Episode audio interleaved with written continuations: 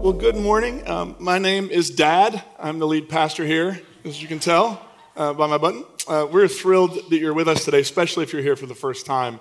We're really, really, really glad you're here. Um, so today is Father's Day, and I, one of the things um, that these days always remind us of is the reality that, that life is full of tension. And so for lots of people, this is an exciting day, and they're going to fire up the barbecue and have a big day. For other people, this day brings up all sorts of emotions and feelings around grief and loss and sadness. And as a community, we just want to sit and hold both of those at the same time and, and make space for wherever you are and however you feel.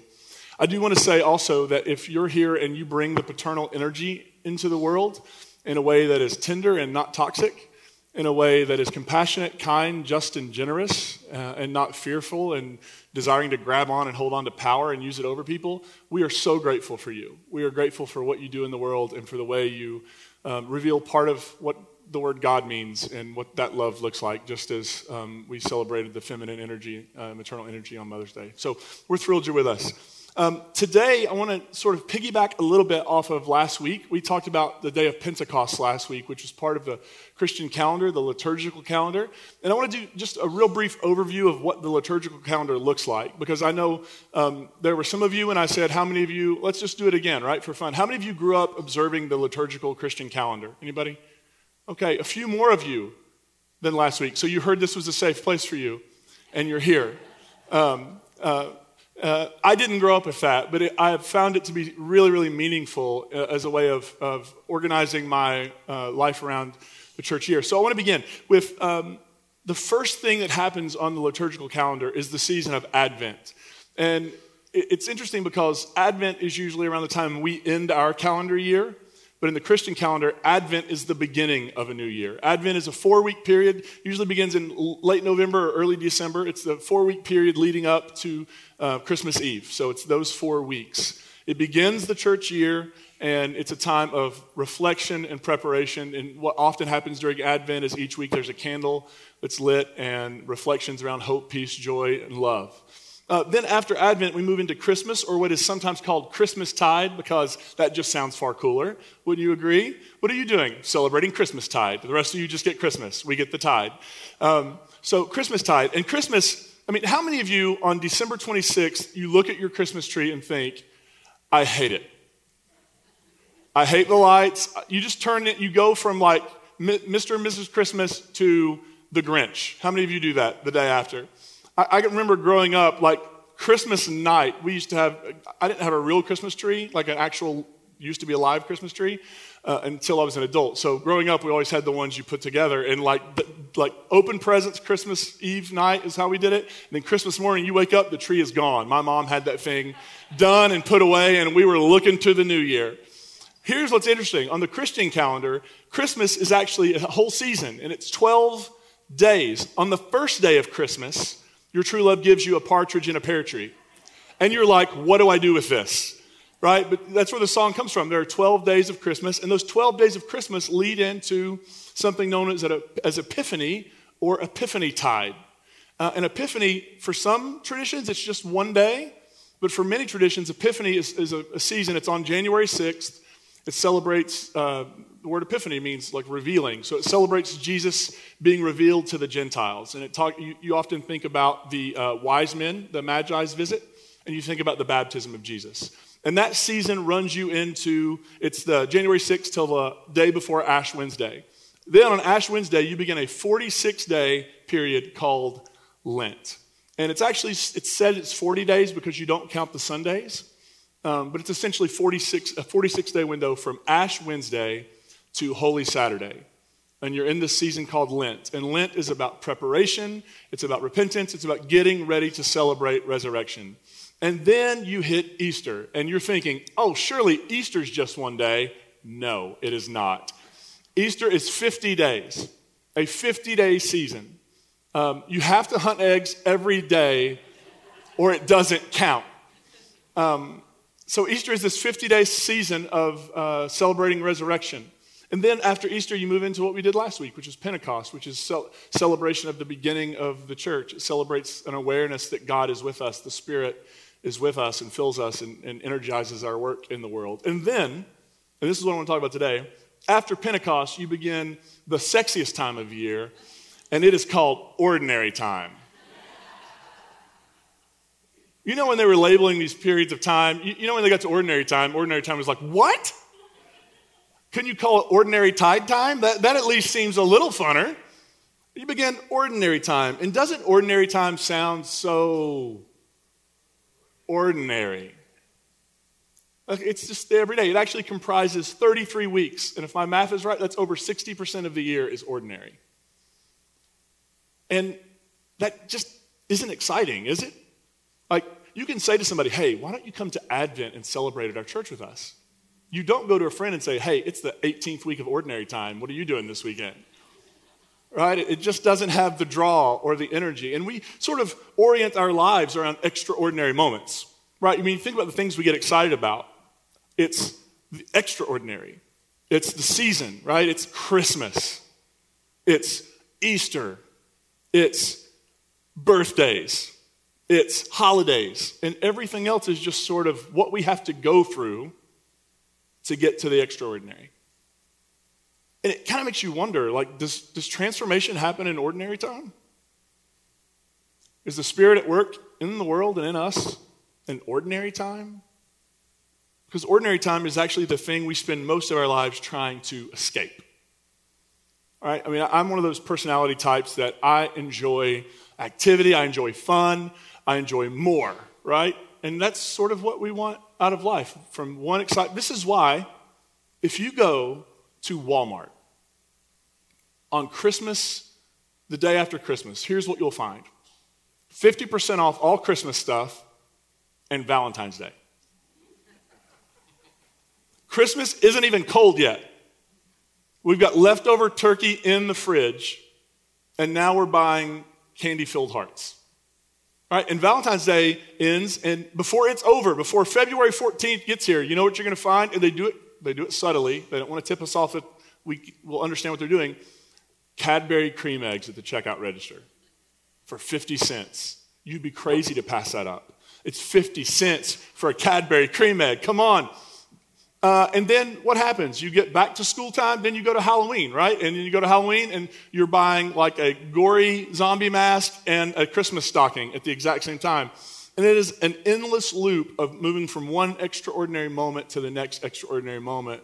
And the reality is that where we live, where we grow, where our life happens is in the ordinary.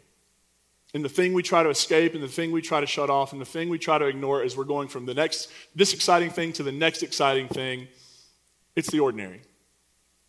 And I've come to believe, and I'm not great at practicing this, but I've come to believe that in the ordinary, some extraordinary things can actually happen. I want to show you in a story today. It's one of my favorite stories in the Hebrew Scriptures. It's a story of a man named Jacob. But what you have to understand about Jacob is that the story of Jacob can't be understood without uh, the story of his, him and his brother Esau together. And here's what's really interesting. Recently, um, some archaeologists uh, discovered an ancient cave painting of Jacob and Esau, and I want to show it to you real quick as we. Um, that's, that's them. That's them in their battle gear. Um, the reason that's funny, if you're like, why are you showing Han Solo and Chewbacca? Do you need a reason to show Han Solo and Chewbacca? Uh, here's the reason Jacob, uh, his brother Esau, was known to be quite a hairy guy. Um, and when they were born, Esau was born, they're twins. Esau was born first and Jacob is grabbing his heel as he's being born.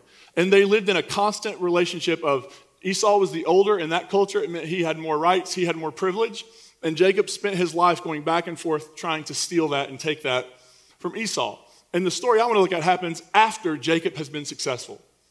So his father Isaac is dying and is, he's gone blind, he can't see. And Jacob's mom, who favored him, said, Here's what you need to do. I want you to go get some of the skins from animals that your brother has killed, and I want you to put them on your arms and on your body so you'll feel hair. Like, how hairy was this dude? If you're going to pass off a goat skin as being him. Um, I want you to put the goat skins on, and then I want you to go prepare the food. I'll prepare food. You take it to your, and you'll get the blessing. And sure enough, Isaac, Isaac totally senses something's up, but when Jacob gets close enough, he smells the, the animal hide, and he's like, oh, that's the smell of my son Esau, which I don't know is a compliment. Um, and he blesses Jacob. And they took blessing so seriously. They believe that what you said over a person's life, and maybe this is important on a day like Father's Day, what you speak into a person's life actually has uh, power in their life. Words have power. They can give life or they can take life. And when Esau finds out what his brother has done, he is furious and decides, when my father dies and we've mourned, I'm going to kill my brother. So they get wind of this. And Isaac says to Jacob, Okay, your brother wants to kill you. Here's what you need to do. I want you to pack up some stuff and I want you to leave. You're going on the run, you're on the lam, you're going to go. And I want you, go, want you to go to your mother's brother's house to find a wife. I'm going to let you work on that family tree real quick. I want you to go to your uncle's house. I want you to go to a family reunion in hopes of finding romance. Is essentially what he says to Jacob. And so Jacob packs up and leaves. And the story we're going to look at is when Jacob is on the run. And he's not where he's going, but he's not where he, he's not where he came from. He's sort of in this, this middle space somewhere. Uh, and he has a dream. So let's put the, that text up from Genesis 28. Jacob left Beersheba and set out for Haran. He reached a certain place and spent the night there. When the sun had set, he took one of the stones of that place and put it near his head. Then he lay down there. He dreamed and saw a raised staircase, its foundation on earth and its top touching the sky, and God's messengers were ascending and descending on it. Suddenly, the Lord was standing on it and saying, I am the Lord, the God of your father Abraham and the God of Isaac. I will give you and your descendants the land on which you are lying. Your descendants will become like the dust of the earth. You will spread out to the east, uh, west, east, north, and south. Every family of earth will be blessed because of you and your descendants. I am with you now. I will protect you everywhere you go, and I will bring you back to this land. I will not leave you until I have done everything I have promised you. When Jacob woke from his sleep, he thought to himself, The Lord is definitely in this place, but I didn't know it. What an interesting story. Now, there's, there's problems with this story, right? As people who live in the 21st century, we've kind of come to grips with the fact that if you go up, wherever up is, because you realize that up for us may mean we come out the bottom of the planet, right? Like we just don't know. But up, like the ancients thought that there was a throne room up there, and that's where God lived. And so, in this vision or dream of Jacob, he has this ancient way of thinking about it. But this is a really, really interesting story. He falls asleep on a rock, has a dream, a vision, and in the dream, the, the God character says to Jacob, I, am, I know you're in trouble, I know you're on the run, but I've got a plan. I'm going to bless you. The whole world, the whole human family is going to be impacted by your existence. You're going to do good things for the world. Your, your existence is actually for the betterment of the world. And I'm going to fulfill everything I've told you. I'm not going to leave you.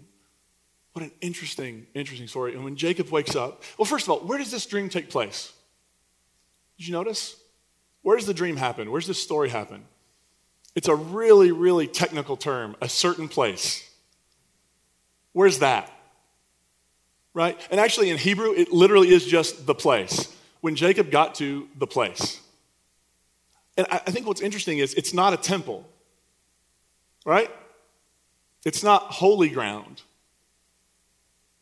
It's the place. The place he was going to stop for the night, the place he was going to pause and take some rest, just the place. I mean, when we think about things happening in the world, we think about special places, right? We think about holy ground. We think about temples and churches and mosques and synagogues. We think of certain places we go where the ground is a little bit different than the ground everywhere else. Um, one of the things that always used to happen um, back in Morgantown is, uh, is, the space was really wide open, and kids loved to come in there and run after church. Like we would turn out the children's ministry, and they would just make laps, and it was great for getting them ready for nap time. You're just like run, run, run. Uh, and at some point, somebody would always say, "Don't run in God's house." To which I was always like, "Listen, if God is living here, God has to pay rent um, because this ain't cheap, right?" Um, but what is that understanding? And usually my kids were the first ones doing it. So I would have to say, well, I'm sorry your kid's running. You don't want them to. All of mine are running like Tasmanian devils. That's why they're doing it. Don't run in God's house. What, what makes a church building different than any other building? All of them have mortgages. All of them require property insurance. You would imagine if it's God's place, like God could just handle the property damage. There, there really isn't a difference, is there? All space, this is what I think we're getting at, all space can be sacred space. Jacob has this realization, and it's just a certain place. It's just any old place. It's, it's everywhere, right? Nowhere special. It's being in line at your kid's school to pick them up. One of the things I learned is that you have to, like if school gets out at 3.30, you have to basically line up to pick your kids up at 10.45 in the morning, or you're going to be in the back. So it's just drop them off and do not leave. Your day will be spent in line. And in those moments, you really don't think, man, this is holy ground, do you? Or what at the grocery store as you're pushing your cart along? Is that holy ground? We buy a lot of milk, or we used to when the kids are smaller. There was just one time a year or so ago, maybe it was like three months ago, that time is relative, where it's cold, it's winter, it's been snowy, and we come out for the, like, for the first time to restock our supplies. And we're coming out of the grocery store, and we're loading the stuff in the back of my wife's minivan, and I'm trying to grab two jugs of milk at once. And I grabbed the jugs because I wanted to show off how strong I was, like I can hold two jugs of milk. And I went to sit them down in the car, but one of them hit the bumper. And I swear this happened in slow motion. It bounced off the bumper, comes back up a little bit, and then in the slowest time possible, it falls as I'm going, and it hits the ground and it absolutely explodes. And it goes all over me all in the van, and the person who parked next to us with temporary tags, it went all over their car as well. So then I had to do the walk of shame back into Kroger and stand before this, this manager covered in milk from head to toe while she laughed at me and said, I've worked here a long time, we've never seen this before. Is that holy ground? It sure didn't feel like it at the moment. Is that holy ground? What about the dentist's office as you're waiting to pay someone to cause you pain? Like, is that holy ground? We, have this sort of idea of there's sacred and then there's profane. There's, there's space where the Spirit does a thing, and then there's space where it's just normal everyday life. And Jacob has this moment where he's just in an ordinary, average space. And in that place, he goes to sleep and has this stunning realization oh, and what does he say? I was just here asleep and God showed up. That's not what he says. That's what we say, right? We say, man, you wouldn't believe it. We went to church today and God actually showed up. It's about time. I don't know where he'd been for where she'd been for six months. Showed up today though. That's the language we use, right? And what does it mean when God showed up? It must have meant the music was really good and maybe the the preacher had a good sermon because what is it a hog find an acorn i don't know what the saying is but you know it um, like, like maybe everything just came together the right way and god did a thing and we all had goosebumps and then we went to lunch like, that's how we talk about things right god showed up you wouldn't believe it man we were, we were in trouble and god showed up. And here's the beautiful thing. Jacob doesn't say that. Jacob wakes up and says god was here and i wasn't aware. God was in this place and I didn't see it.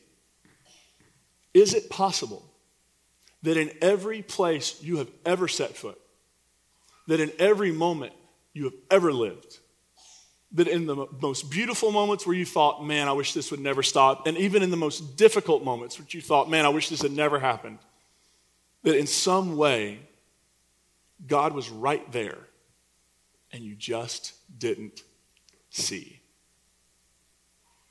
There was something, that was my son. There's something about, um, there's some of this moment for Jacob that allows him to pause. I mean, he's running for his life, he's looking for love. And in this moment of tension, he comes to a realization that something had always been true, he just didn't have the sense to see it. Uh, you know what? This is not a uh, sort of aberration in the Bible. This is the story of the Bible, right? A guy named Moses is doing what this guy named Moses does all the time, which is walk around with some sheep. And suddenly he sees a bush that's on fire, and he has this sense that it's holy ground, and he takes his shoes off. And one of the things the rabbis say is, Was the bush always burning? Was the ground always holy? And there was something about this moment that Moses stopped to see it.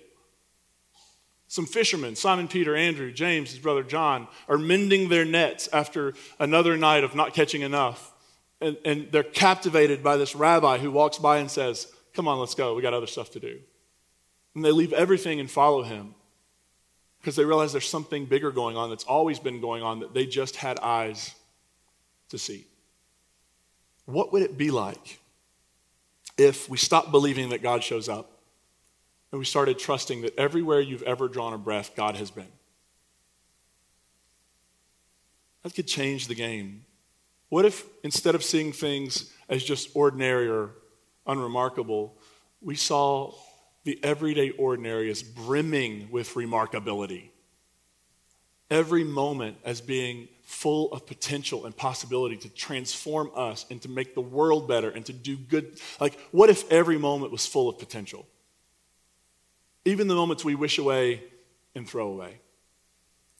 I mean, I, I had this realization recently as I was talking to, to, my kiddo, and he was wanting to watch a movie, and I was like, You can't watch that movie. It's a little over your, your age bracket right now. And he's like, What about this one? I was like, Nope, that's a little bit above your age bracket now. He's like, Okay, can I watch this one? I was like, Nope, that's a little bit above your age bracket right now. He's like, Oh, I just want to be older. I said, Don't, you don't. You think you do. You think you do. But in that wishing away, you're, you're, wishing away the moments that will make you who you are. And I know because that's always what I wanted to do was just be older.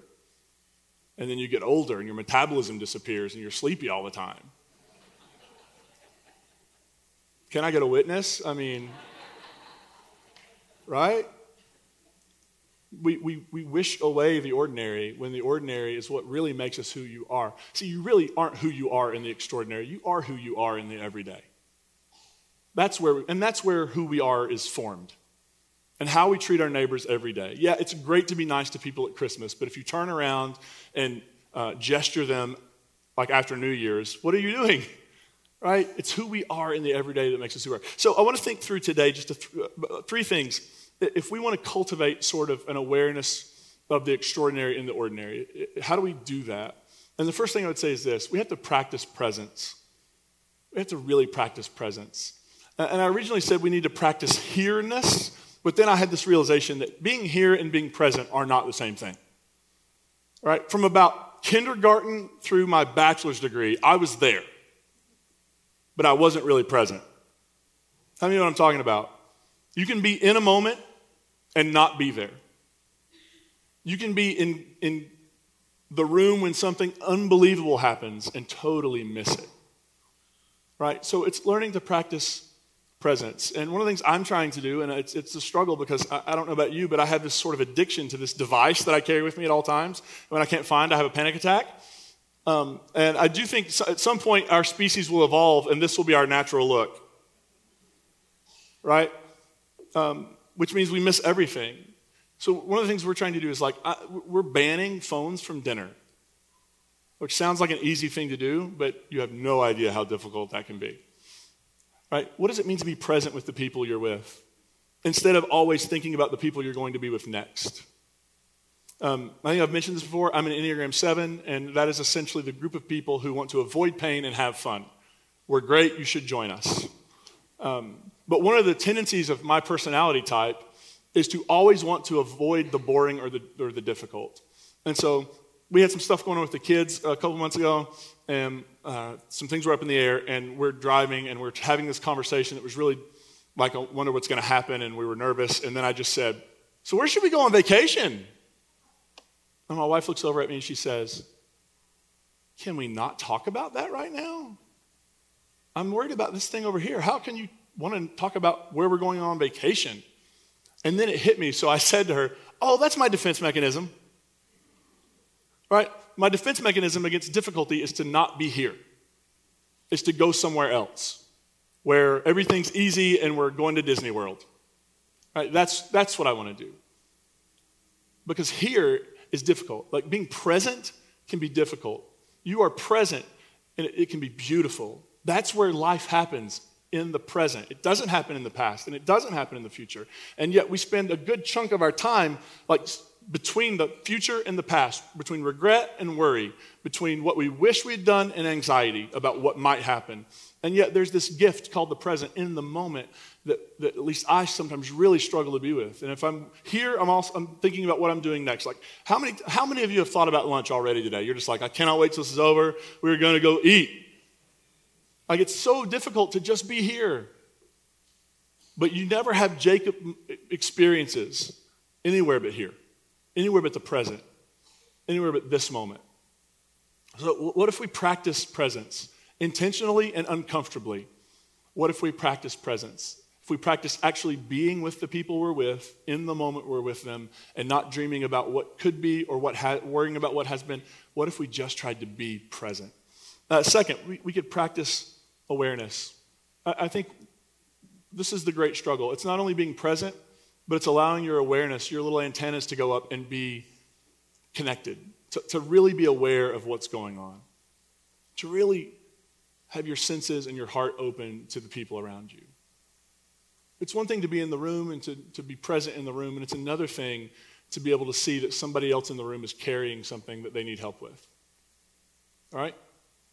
It's, it's one thing to be in a room, and it's another thing to know that there are opportunities to love people and engage people. And I, I see some of you do this in so many beautiful ways. Like you just have this sixth sense for when people need to be hugged and need to be welcomed and need to be loved. It's a beautiful thing to watch. And there's something about that awareness that it's so easy to shut that off and to just live your life on autopilot. Right? And, and that can be easy, and it sure demands a lot less from us. And it, we also end up missing out on some of the beauty of actual human connection. So, what if we tried to cultivate awareness? Cultivate awareness that, that here in this moment, on this ground, not because it used to be a church, but because it is ground, that this is holy ground. That each and every moment of your life is brimming with possibility. And that if we could learn to have eyes to see it, there is all sorts of goodness springing up all around us. Anybody have trouble with that right now? Like you, you watch the news and then you look at the world and you're like, ugh, all is lost, right? There's nothing to be hopeful about. Well, that's one way to see the world. But if you look a bit closer, what you'll see is there are some beautiful human beings doing some really beautiful things.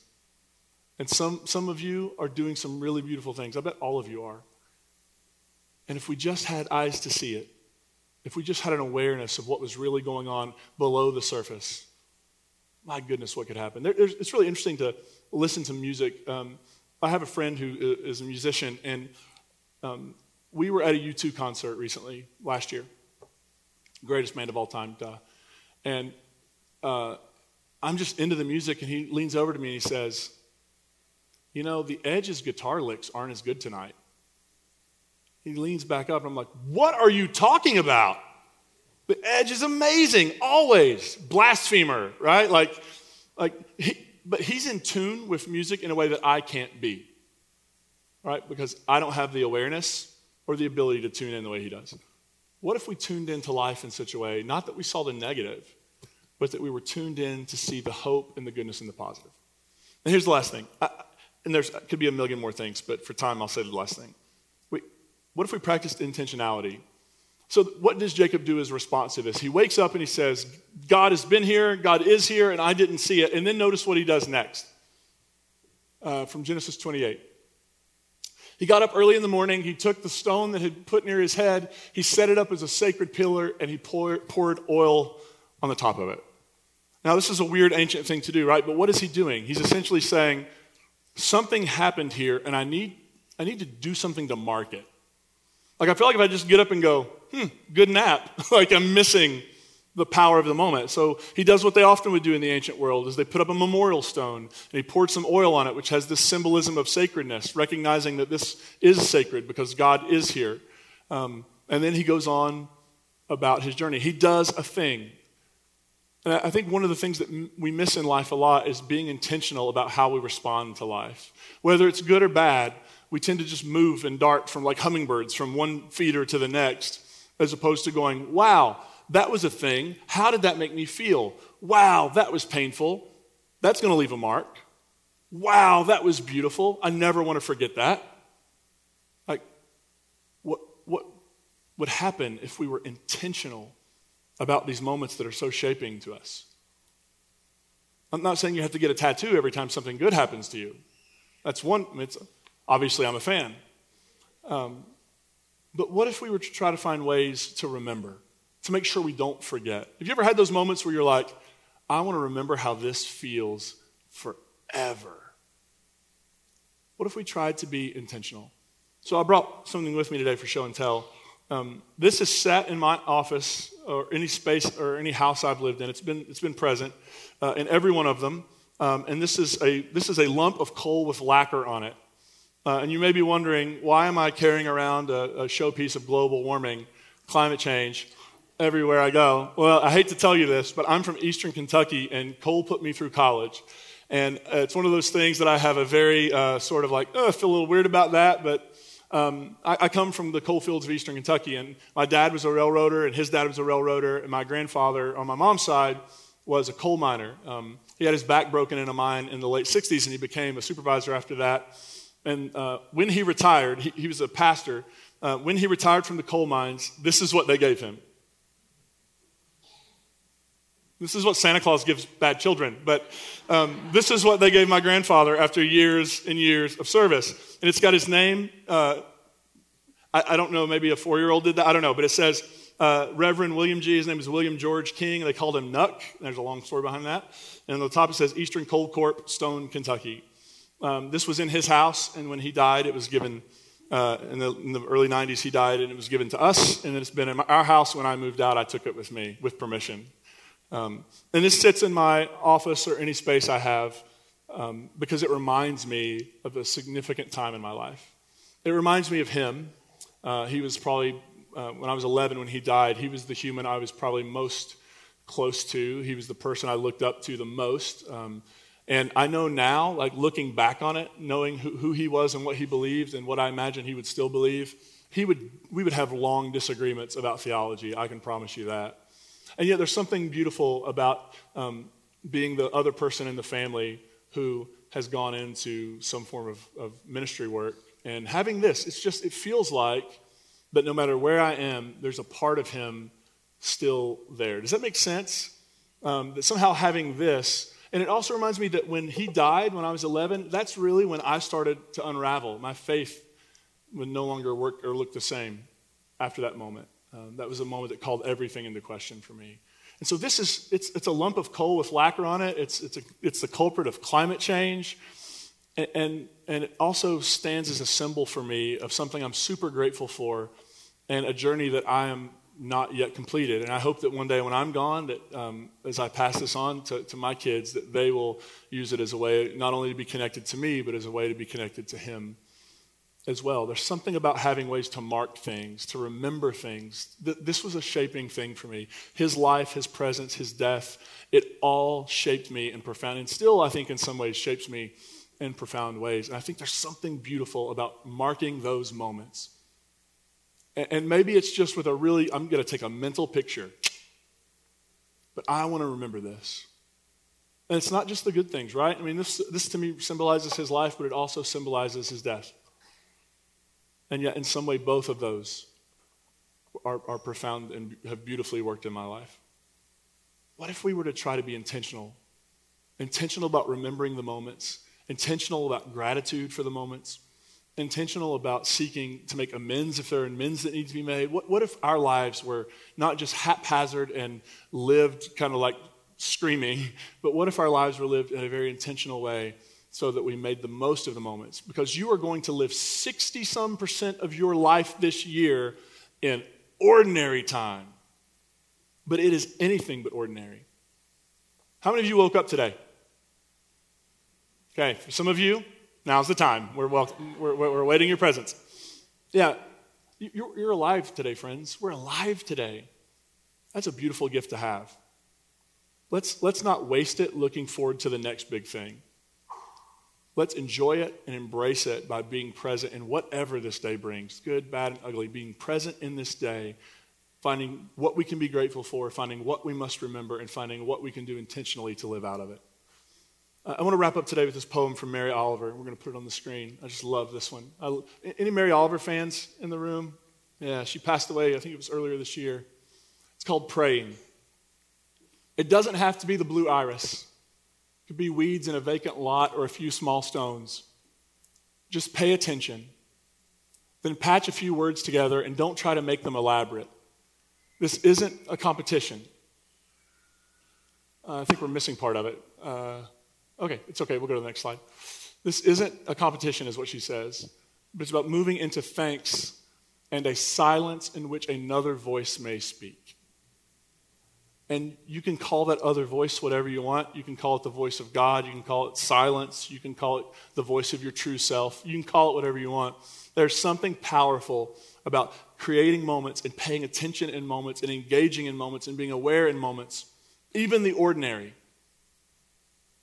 And, then trying to find a way to speak a few words of gratitude for them and then what you find is in that silence, someone else speaks, something else speaks. And maybe it's your own voice, maybe it's the voice of another, who knows. But there's something powerful. So today is the first Sunday of ordinary time. And on every Sunday of ordinary time, we're going to give it all we've got here. But here's the thing to remember God will not show up. God will never show up.